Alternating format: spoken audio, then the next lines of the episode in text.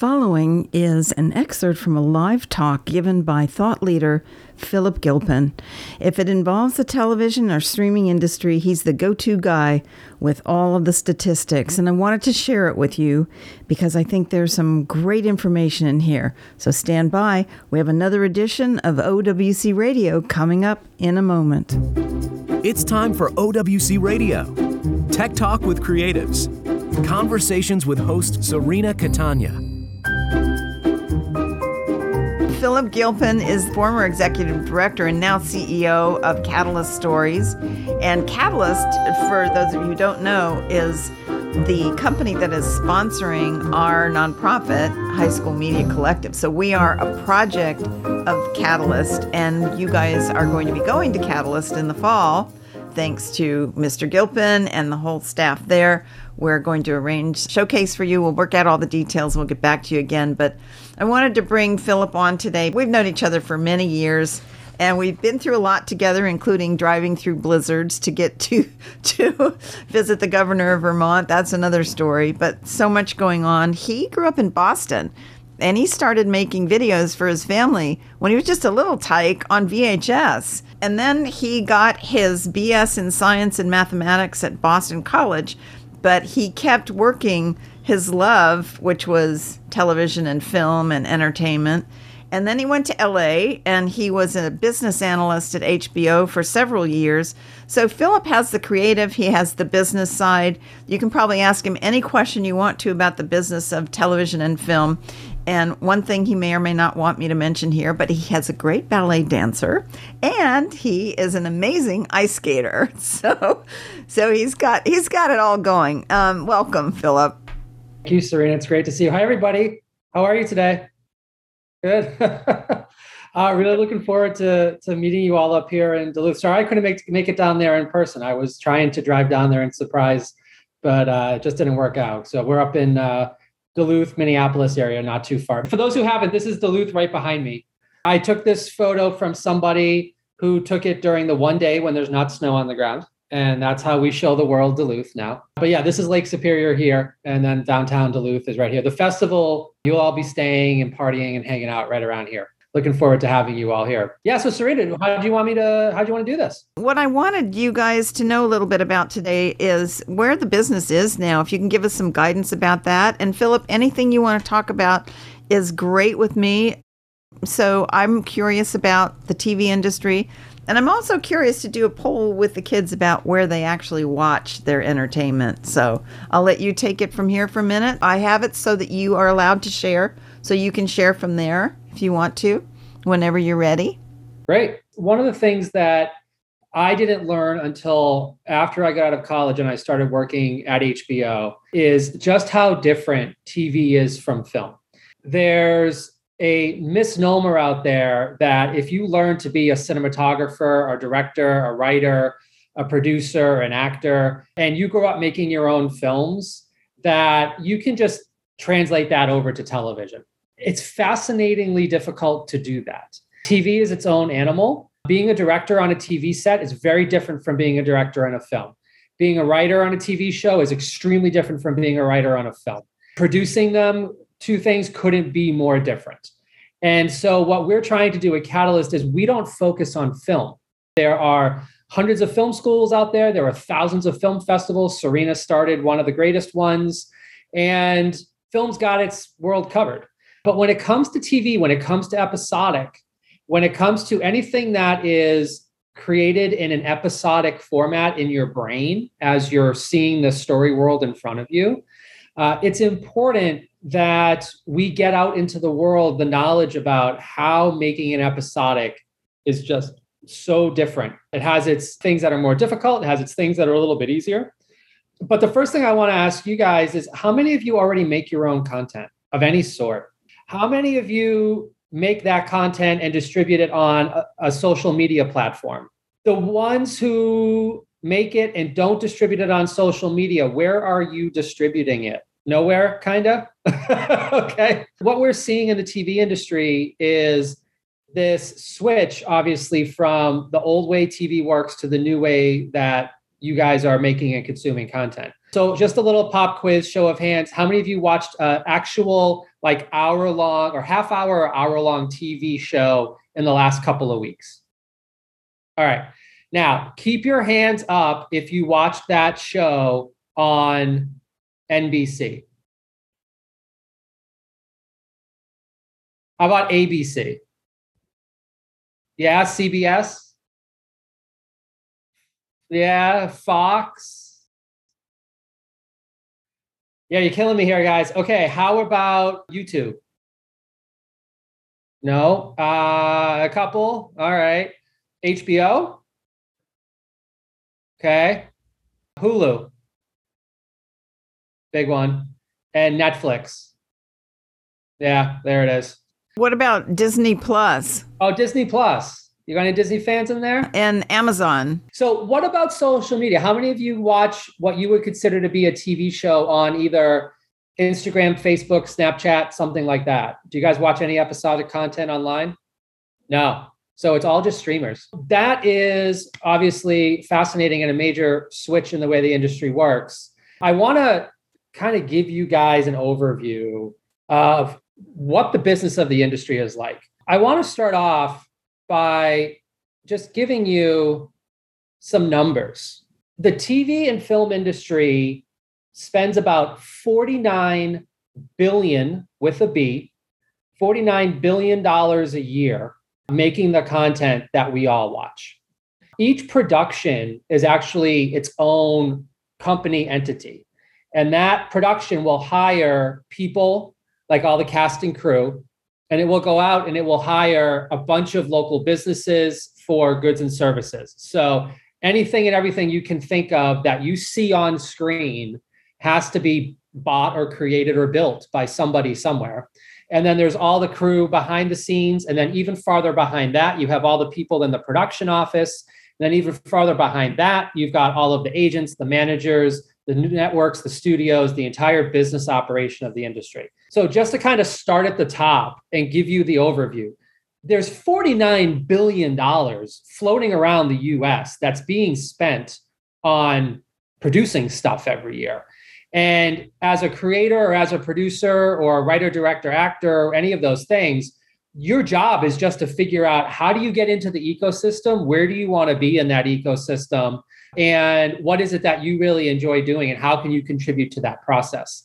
One of my favorite things about the TV and film arts is that it's one of the only art forms that requires extreme collaboration from lots of other people. If you're a painter, you can just go into your room and paint. You don't need anybody's permission. You don't need other people there painting with you. Same thing goes for musicians and dancers and, and elsewhere.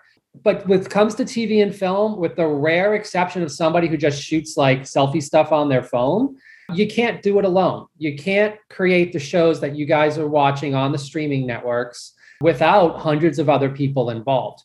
So that's just kind of a, a starting point $49 billion is a lot of money. So when it comes to the question of who's spending it, this is a bit of a breakdown. This is a couple years old, so it's not totally true, but it's close. Netflix is spending about $17 billion a year. Disney's ramping up. It's interesting how it goes down. You got AT&T, HBO down there, which obviously is now part with Warner Brothers, part with Discovery. So there's been some mergers even since this chart was made. But just to put that into some local context, I don't know what size town or hospitals you guys have near you, but up here in Duluth, hospital is kind of the big thing in town. And they spent like $900 million building a new hospital here over the last few years. And it's just the biggest project that's ever been done in this part of the country, period. Netflix spends that like every two to three weeks just making content.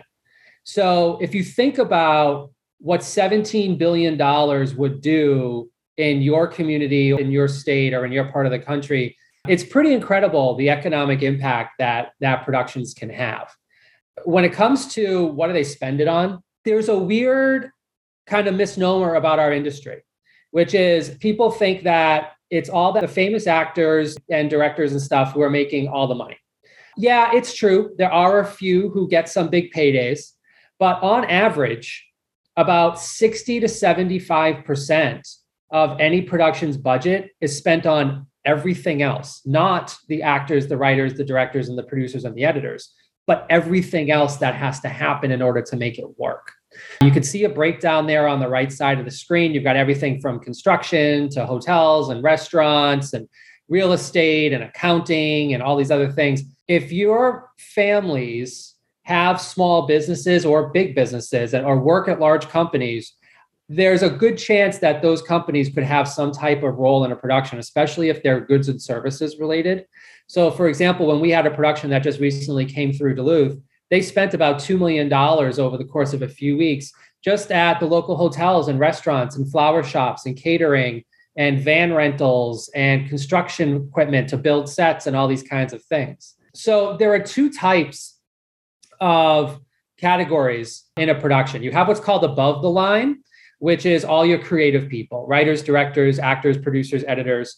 And then you have what's called below the line, which is the workforce, the all the thing, people that make it happen. The terms above and below the line, they're from the old Hollywood system days. They just have to do with where on a physical piece of paper on a budget these folks show up. But it's just good to know that even if you start off wanting to be a content creator, but you decide kind of decide that maybe that's not for you, there's still a lot of opportunity to be in this industry, even behind the scenes, which is actually a lot of fun pretty neat. Just as an example, here are some of the types of all the different jobs that go into the behind the scenes location, set decoration, props, makeup, costume, art department. Grip and lighting, that's all your electric and your lights and everything. You've got transportation, food, and everything else. Reproducing reality takes a lot. so here is a breakdown of the different levels of productions. This is by no means exact. I kind of divided the industry into four buckets, if you will. At the smaller economic end of it, you have student film and online content. So basically, you, me, and a couple friends pick up a camera and decide we're going to go raise $5,000 and we're going to go shoot a little short six part episodic that has three minute episodes in it. And we're going to do it in our apartment and around the local park. Totally viable, great way to make content. I mean, we all get stuck watching reels on Instagram or Facebook, and we all get stuck watching reels on Snapchat and stuff. And those are under usually under a minute long. So what's been interesting is to see the industry focus on these smaller short form ways of making content because here's the industry's kind of big dirty secret is everybody that creates and distributes content is competing for the same thing which is eyeballs right and the weird fact about our industry that makes it so that you and a couple friends with your phone can compete against Netflix, which is literally what you're doing, is we all only have so many hours in the day where we're alive to watch content. And if you and your friends end up watching three hours of content a day on Snapchat, Netflix can't get that three hours back from you. It's gone, it's out the door. So eyeballs are a finite quantity in our industry that everybody's competing to get.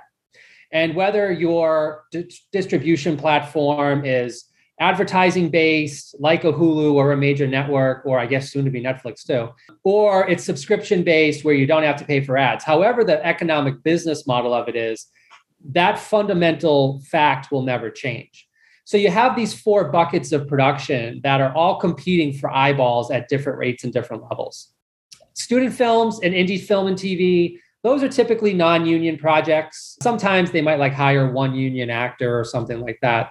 The budgets on those are varied. An average independent film budget, two to four million dollars these days, maybe a little bit less. The average indie TV show will probably go for thirty to forty thousand dollars an episode, as compared to four or five million per episode when you get up into the massive Game of Thrones, Lord of the Rings level, just craziness. In fact, Amazon just released the first like few snippets of their new Lord of the Rings series, and they spent like one billion dollars producing that series. It's just it's an astonishing amount of money.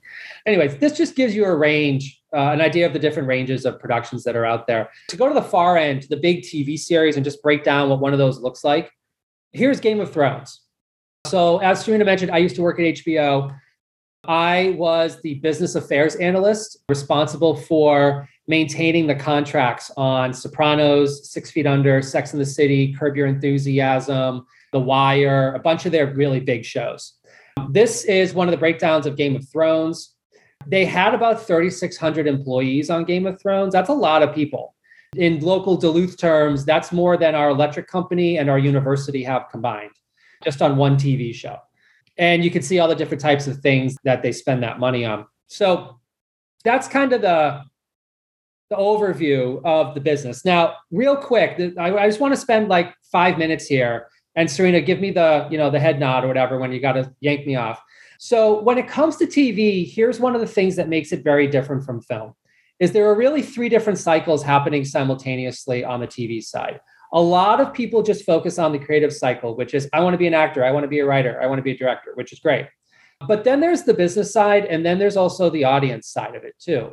And one of the art forms of being a producer in TV is that you have to kind of master all of those domains at once. And that's really the enigmatic job of a producer. I don't know if you watch the Emmys or the Oscars every year, you know how when they do like best actor, the actor who wins gets up on stage, right? It's pretty obvious. But when they do best film, it's a bunch of people you probably never heard of. Those are the producers.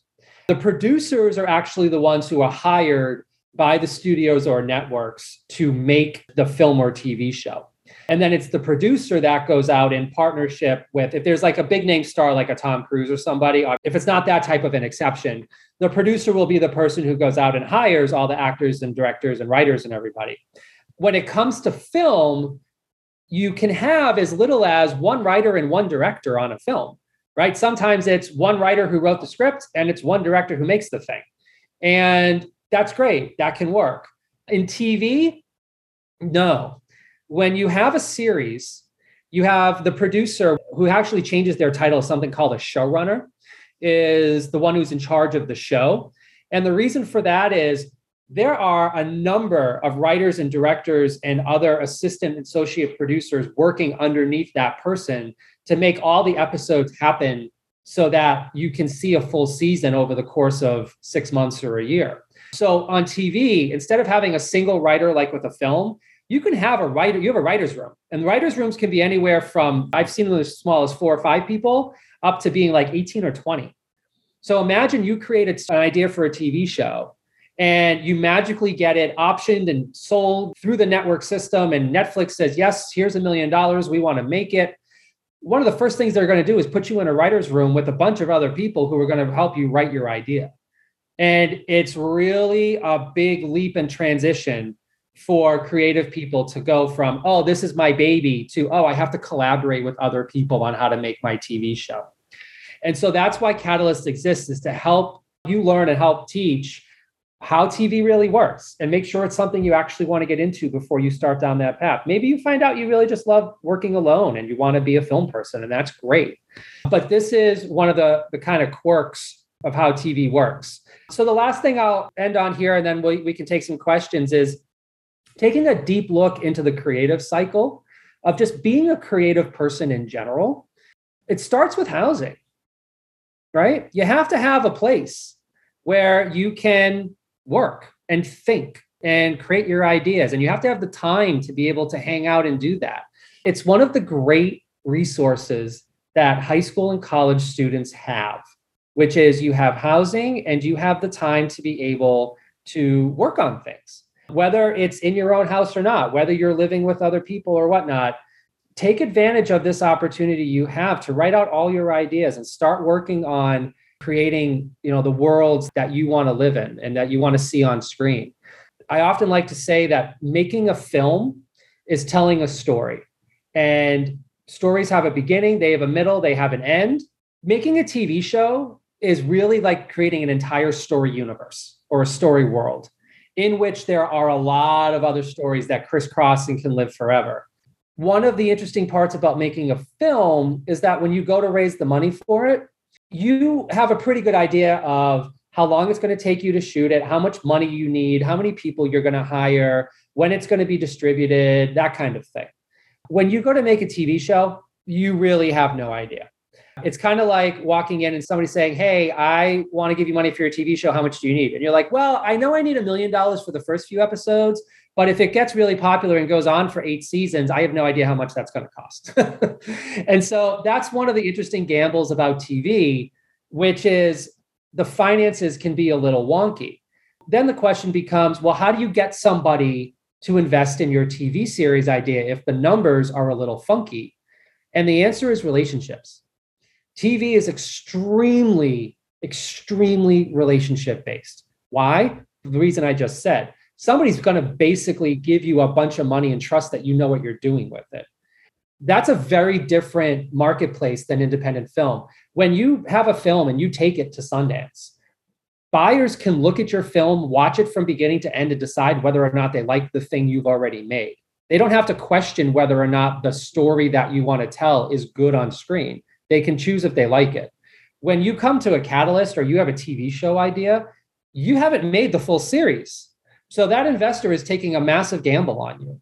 And they want to know that you know this entire creative process, that you know what you're doing, that you've taken the time to learn and go through the education process of how TV works and what your role is in it. If you're the producer and you want to be in charge of the money, that you know how financing works and production. And that's just a real high level kind of overview of the main difference between TV and film.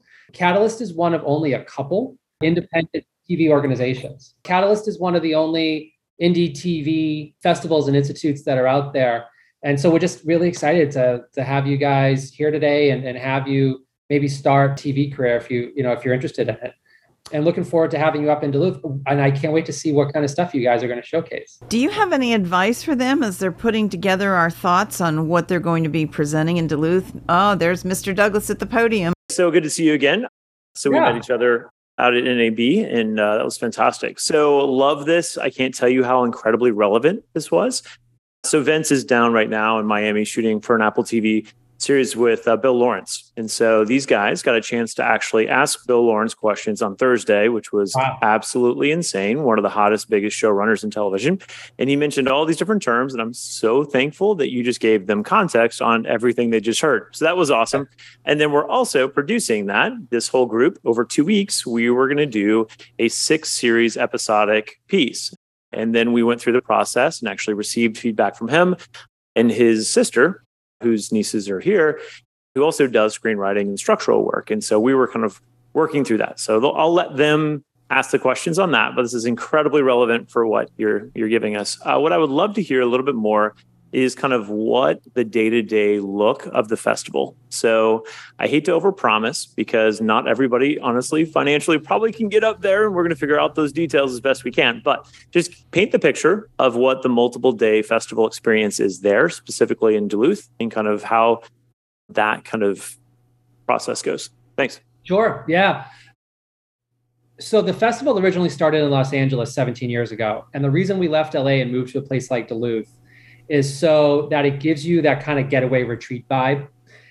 The point of Catalyst is that you come here to make relationships with other people organically. So, not just walking around handing out business cards, going, Hey, who are you? What do you do? Can you help me? And going to the theater and seeing new shows. So, the festival itself is comprised of three components. We have about 50 or 60 new television shows that the world has never seen before that we see first. So you get to come up and be part of the audience jury that sees all these new TV show concepts before they've even gone to network. The second is we have a scripts and podcasts. So you can come and see live table reads of scripts. You can listen to podcasts and meet the people who are writing and creating these things. And then the third is all the education, all the panels and the workshops and everything. And that's where you get to sit in rooms like these in person and work with a showrunner from the Goldbergs or the writer from such and such or the showrunner from other shows and really figure out what part of that process do you love? What do you want to work on? Unlike a film festival, which is focused on selling films, Catalyst is focused on building relationships. We have a saying in the TV industry, which is it's relationships before deals. And before you get your agent or your manager or you sell your first show, you're going to have gone through making this entire web of probably at least 10 or 20 core industry friends. And it can be absolutely impossible to make those friends in big cities. LA, New York, Chicago, Atlanta. If you just fly in and land and like move to LA and open up a little production studio and, and get a house in Santa Monica or whatever, right? Good luck there's a million other of you. But when you come to a place like Duluth for four days, where there's a thousand other TV professionals and you're all sitting at the same restaurants and you're all hanging out in the same theaters and you're all taking a walk by the same lake, you get to just say, Hey, hi, I'm Philip. Who are you? Oh, you're Serena. Great to meet you. Isn't it a beautiful day? That kind of basic, just human element is what we build our festival to be. It's kind of like a big industry campfire for like TV nerds, basically. and so I would wrap it up by saying, networking and building those relationships is often the most enigmatic and difficult part of the process because it always feels unfair and it always feels like the entire industry is based on people who already know each other and how could you ever possibly break into that?